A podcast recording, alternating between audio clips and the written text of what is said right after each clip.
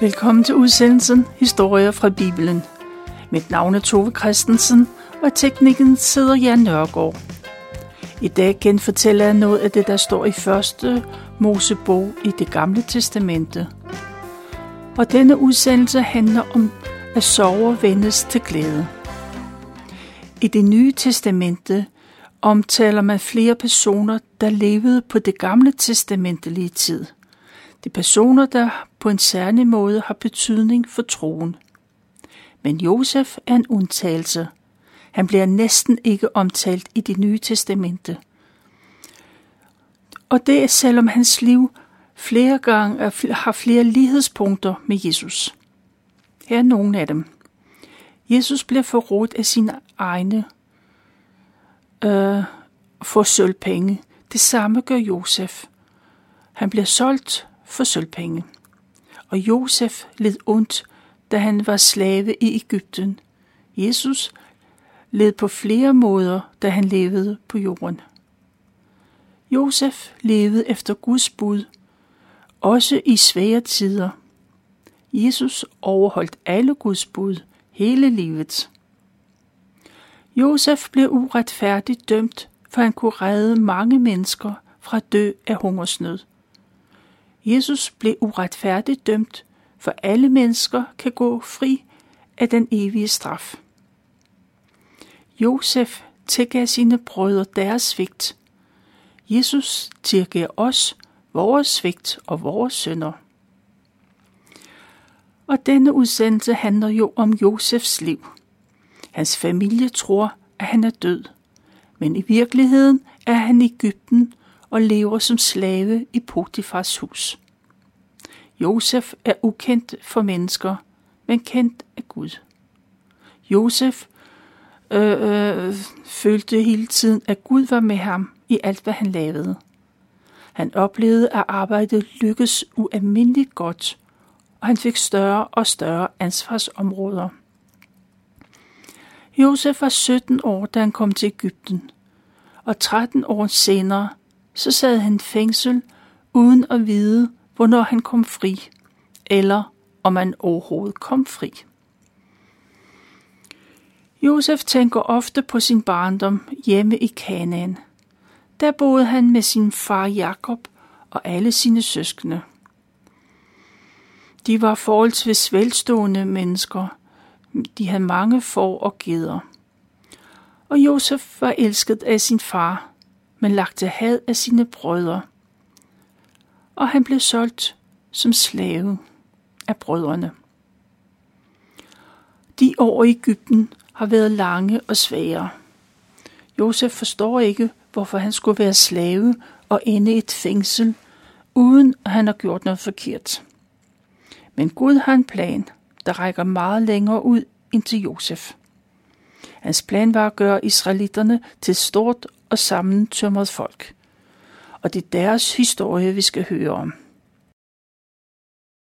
Josef blev hentet op af kongens fangekælder. Han skal tyde en drøm for kong Farao. En drøm, han har drømt. Og Farao mener, at det er en vigtig og betydningsfuld drøm. Og den er betydningsfuld, for Gud Herren vil lade Farao se ind i fremtiden. Og Gud fortæller Josef, hvad drømmen betyder. Og Josef kan forudsige, at Ægypten øh, står over for syv gode år.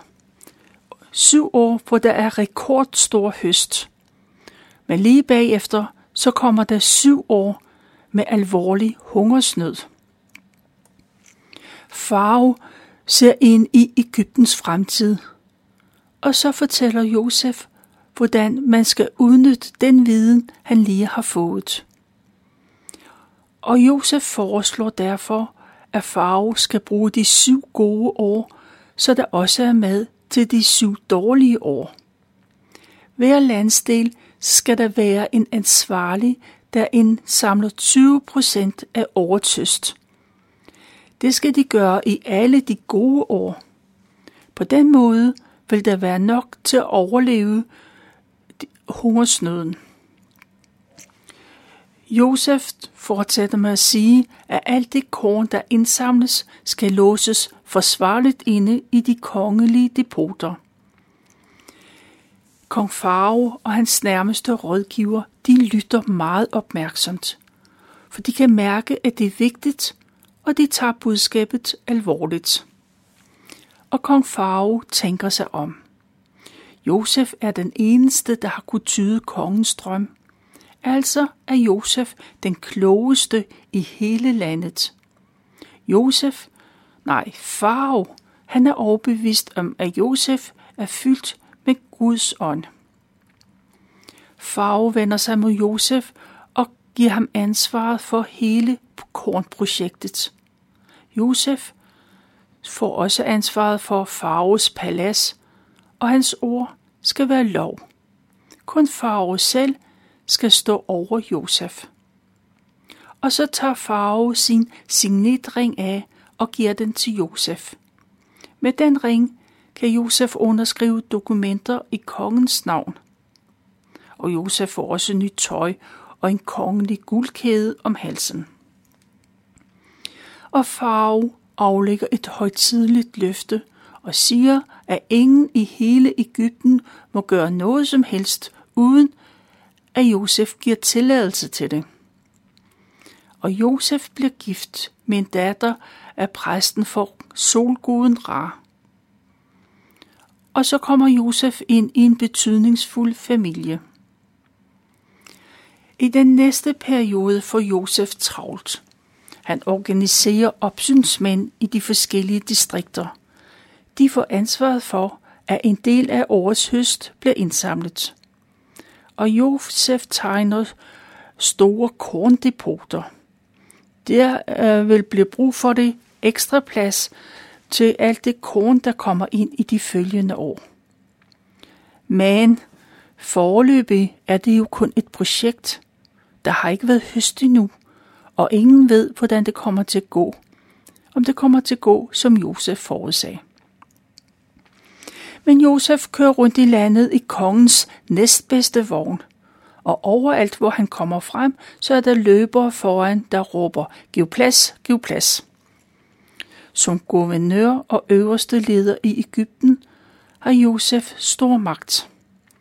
Han arbejder samvittighedsfuldt, for han er overbevist om, at Gud taler sandt. Han arbejder for Ægypternes overlevelse. Det første år blev høsten rekordstor. Nilen går over sine bredder på det rigtige tidspunkt. Vandet afgiver vigtige næringsstoffer til store arealer, og så får man et stort høstudbytte. Lidt efter lidt fyldes korn, øh, kongens lader. Arbejderne har travlt med at køre korn. Skrivekalene har travlt med at holde regnskab med kornvognene. Og opsynsmændene holder øje med, at alle nu kommer med de 20 procent af høsten, som de skal. De følgende år blev depoter og lader fyldt til bristepunktet. Og skrivekalene, de holder op med at føre regnskab. Ingen kan regne med så store tal. Alt ser ud til at gå efter planen. Den plan Josef har lagt helt fra begyndelsen af. Det er et kæmpe arrangement, hvor meget kan gå galt. Men Gud er med Josef, og alt lykkes. Intet går galt. På det personlige plan går det også godt for Josef. Som sagt, så bliver han gift, og i de år med overflod får han to sønner. Den ældste søn hedder Manasse. Det betyder få til at glemme. Josef begrunder sit valg af navn og siger, Gud har fået mig til at glemme min svære ungdomstid og tabet af mit barndomshjem. Josef kalder sin anden søn for Ifraim. Det betyder livsfrugt. Det navn begrunder Josef med, at Gud har givet ham en livsopgave i det land, hvor han kom til som slave. Josef forstår, at der var en mening med alle hans lidelser. Der var en grund til, at han skulle til Ægypten. Og de syv gode og indbringende år går hurtigt. Og så et år går Nilen ikke over sine bredder. Det er som om Nilens udspring er udtørret. De syv hungersnødsår begynder. Der går ikke lang tid, for det er alvorligt. Og det er ikke kun i Ægypten, at høsten slår fejl. Regnen udbliver også i de omkringliggende lande. Da hungersnøden er mærkbar overalt, så åbner Josef for kornkammerne. Han sælger til alle, der kommer for at købe. Han skiller ikke til nationalitet. Har man penge, kan man købe, ellers må man gå igen. Og det er en god og indbringende forretning. Det kornmand landmændene kom og afleverede i de syv år, blev solgt, og pengene afleveres til farve. Hungersnøden kan også mærkes hos Josas familie i Kanaan. Hans far Jakob er stadigvæk familiens overhoved, og der er mange måneder at mætte hver dag. Jakob beslutter at sende sin søn til Ægypten for at købe korn. Eller alle sønnerne, undtagen Benjamin, for han må blive hjemme. Benjamin kan Jakob ikke undvære, hverken kan eller vil. Så de ti brødre tager afsted med tomme sække og fyldte pengeposer. Josefs brødre når godt frem til kornudsalget. Der stiller de sig i kø og er klar til at handle. Josef er der også, for han er overalt og holder øje med det hele. Josef får øje på sine brødre. Han genkender dem med det samme. Men brødrene kan ikke se, at den fornemme Ægypter i det smukke tøj er deres bror. Josef vil gerne i kontakt med brødrene, og han udtænker en plan. Han lader som ingenting og få fat i en tolk. Derfor siger han på egyptisk, at disse mænd er spioner. Brødrene benægter på det kraftigste. De forsikrer, at de bare er ganske almindelige handelsfolk, der er kommet for at købe korn. De er alle ti sønner af den samme far. Kun deres lillebror er blevet hjemme. Og så havde de engang en bror, men han er død nu. Josef holder masken, og han forlanger beviser på, at de taler sandt. De må tage tilbage og hente deres yngste bror. Men en af dem må blive, han skal sidde i fængsel, indtil de kommer tilbage med Benjamin. Brødrene er klar over, at det er alvor. De har korn i sækkene, men det er med tungt hjerte, at de begynder at gå mod Kanaan. Den første nat gør de holdt, og så lukker de kornsækkene op. Og så opdager de, at de penge, de har betalt for kornet, stadigvæk ligger i sækkene. De bliver forskrækkede, men de vælger alligevel at tage hjem. Og så fortæller de deres far Jakob alt, hvad de har oplevet.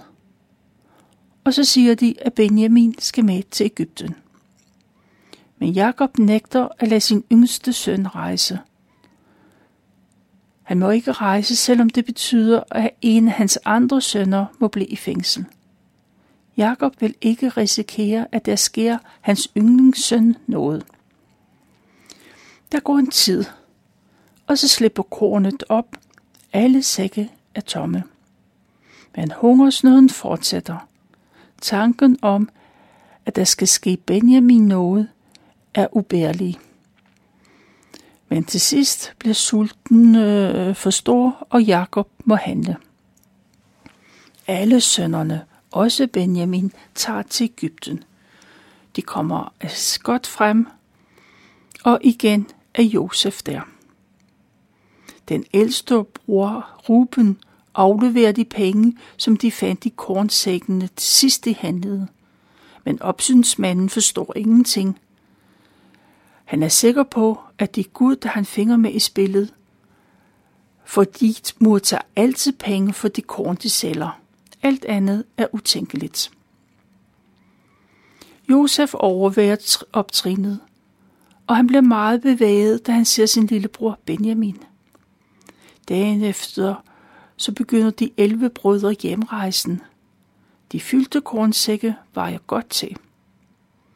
Men før sækkene blev lukket, har jo Josef ubemærket puttet ind af sine egne sølvbæger ned i en af Benjamins sække. Den aften blev brødrene indhentet af faraos soldater. De finder sølvbægeret, og alle må tilbage. Og Josef afsiger sin dom. Benjamin er en tyv, og som straf skal han være slave.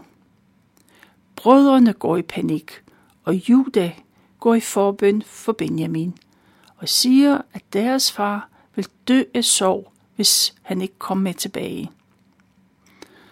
Og nu kan Josef ikke holde det ud længere. Han jager alle tjenerne ud, og så fortæller han, at det, han er den bror, som de solgte. Men de skal ikke være ked af det. Gud har sendt ham i forvejen. Han er kommet til Ægypten, fordi alle kan overleve og blive et stort folk. Og Josef siger, at nu skal de skynde sig tilbage til hans far og fortælle, at Gud har gjort hans søn Josef til hersker over Ægypten. Josef vil gerne have, at hans far Jakob kommer med tilbage, og han kan bo i nærheden af ham. Han skal komme med hans børn og børnebørn, hans får og kvægflokke og alt hans ejendom. Og så kan de bo i Gosen og få alt den mad, de har brug for. For hungersnøden, den vil vare fem år endnu. Og kong Farao, han hører om den plan, og han glæder sig på Josefs vegne. Farao foreslår selv, at brødrene skal tage ind eller tage nogle af hans vogne med til, til Kanaan. Så kan deres koner og børn og deres far køre i stedet for at gå. Og far giver Josef brødre både proviant og fine gaver med tilbage. I Kanaans land får far Jakob et chok, da han hører, at Josef er i live. Kun langsomt går det op for ham, at det er sandt. Og Jakob beslutter sig for at tage til Ægypten. Han pakker hele sin ejendom ned, og alle tager afsted. Da de kommer til byen Beersheba, så gør de holdt, og Jakob offrer til Gud. Han vil ofre til Gud, før han rejser ud af landet. Jakob, som Gud har givet navnet Israel. Omkring offringen, så siger Gud til Jakob eller Israel, at han trygt kan tage til Ægypten, for Gud vil sørge for, at hans slægt bliver et stort folk, mens de bor der. Hans efterkommere skal nok komme tilbage til Kanaans land, og Jakob han kan roligt tage til Ægypten. Der er 70 mænd og et ukendt antal kvinder og børn, der nærmer sig Ægypten. Så snart Josef hører, at familien er på vej, så springer han på sin vogn for at møde sin far. Josef og hans far falder i hinandens arme, og de græder længe sammen. Josef, han er spændt på, om farven nu også holder ord med at lade familien bo i Ægypten. Men han har udtænkt en plan. Og Josef instruerer sine brødre. Når farve spørger, hvad deres arbejde er, så skal de sige, at de forhyrte alle sammen, og de har de været i mange generationer. Når farve hører det, så vil han helt sikkert lade dem bo i Gosen, for ingen i Ægypten vil være forhyr, forhyrte frivilligt. Josef vil gerne have farve til at tro, at hans familie bliver en gevinst for landet, ikke en belastning. Og Josef præsenterer sin familie for farve. Da han hører, at Josef øh, familie de forhyrter, så giver han dem lov til at slå sig ned i Gosen. Det er det landområde, der ligger i det frugtbare Nildelta. Farve siger, at hvis der er nogen, der er særligt dygtige, så kan de måske få lov til at have opsyn med kongens hjort. Og Jakob fortæller, at han godt nok er 130 år, men han har passet for hele livet og i mange forskellige lande. Så bliver Jakob ansat som forhyrte hos farve. Familien slår sig ned i Ægypten, og farve sørger for, at Jakob øh, og familien får alt den mad, de har brug for. De klarer sig, men hungersnøden bliver værre og værre. Josef arbejder hårdt, og han plejer ja, øh, Farves interesser på bedste måde. De penge, der kommer ind på kornsalget, går direkte til farve. Men Ægypternes penge slipper op, og så kommer man til Josef og forlanger mad. Hvorfor skal de dø som fluer, når der stadig er korn i landet? Godt, siger Josef. Hvis de ingen penge har, så må de betale med deres dyr. Og snart alle landets heste, får, kvæg og æsler i farves besiddelse. Året efter har folk stadigvæk ingen, ingen korn, og regnen udebliver. Nu har folk hverken penge eller dyr. Det eneste, de ejer, er deres jordlodder og deres arbejdskraft. Og folk sælger sig selv. De vil være farve slaver for at få mad til sig selv og deres børn.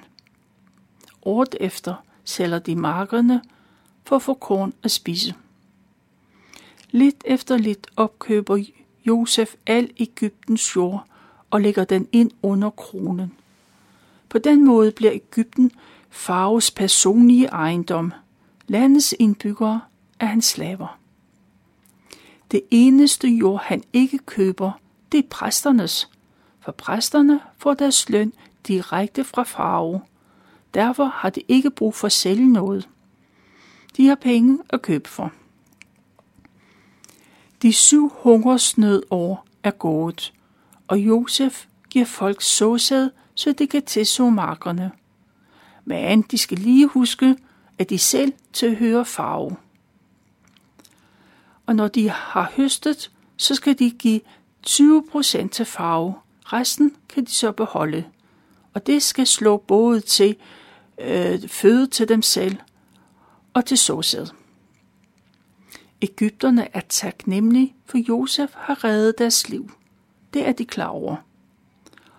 Og derfor vil de også være glade for at være farveslaver. Og i de næste 100 år, så betaler alle 20 procent af landets produkter til farve. Jakob eller Israel lever i Gosen, og det er blevet hans hjem. Familien har fremgang, og den vokser. Jakob er 147 år, så er han syg og kan mærke, at døden nærmer sig. Jakob velsigner sin familie, og så lægger han sig tilbage i sengen og dør. Josef græder, og han kysser sin far en sidste gang. Og Josef sørger personligt for, at Jakobs lig bliver bragt tilbage til Kanans land. Han bliver begravet på familiegravpladsen øst for Mamrolund. Der ligger også hans far Isak og farfar Abraham. Efter farens død er brødrene bange for, at Jakob skal til at hævne sig på dem. Men Josef forsikrer, at de ikke skal være bange. Er han måske Gud, der dømmer og straffer? Hans ærlige mening er, at Guds vente det bedste øh, og alt godt øh, til, til, til for ham. Israels slægt bliver i Ægypten de næste 400 år. I al den tid formår de at holde sig øh, til deres egen levevis, Man blander sig ikke med Ægypterne. Der var jeg valgt at fortælle fra de sidste kapitler i første Mosebog.